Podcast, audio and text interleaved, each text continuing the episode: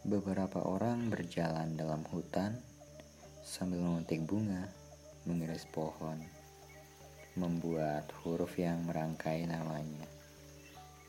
Lalu dengan bangganya memakai baju bertulisan pecinta alam.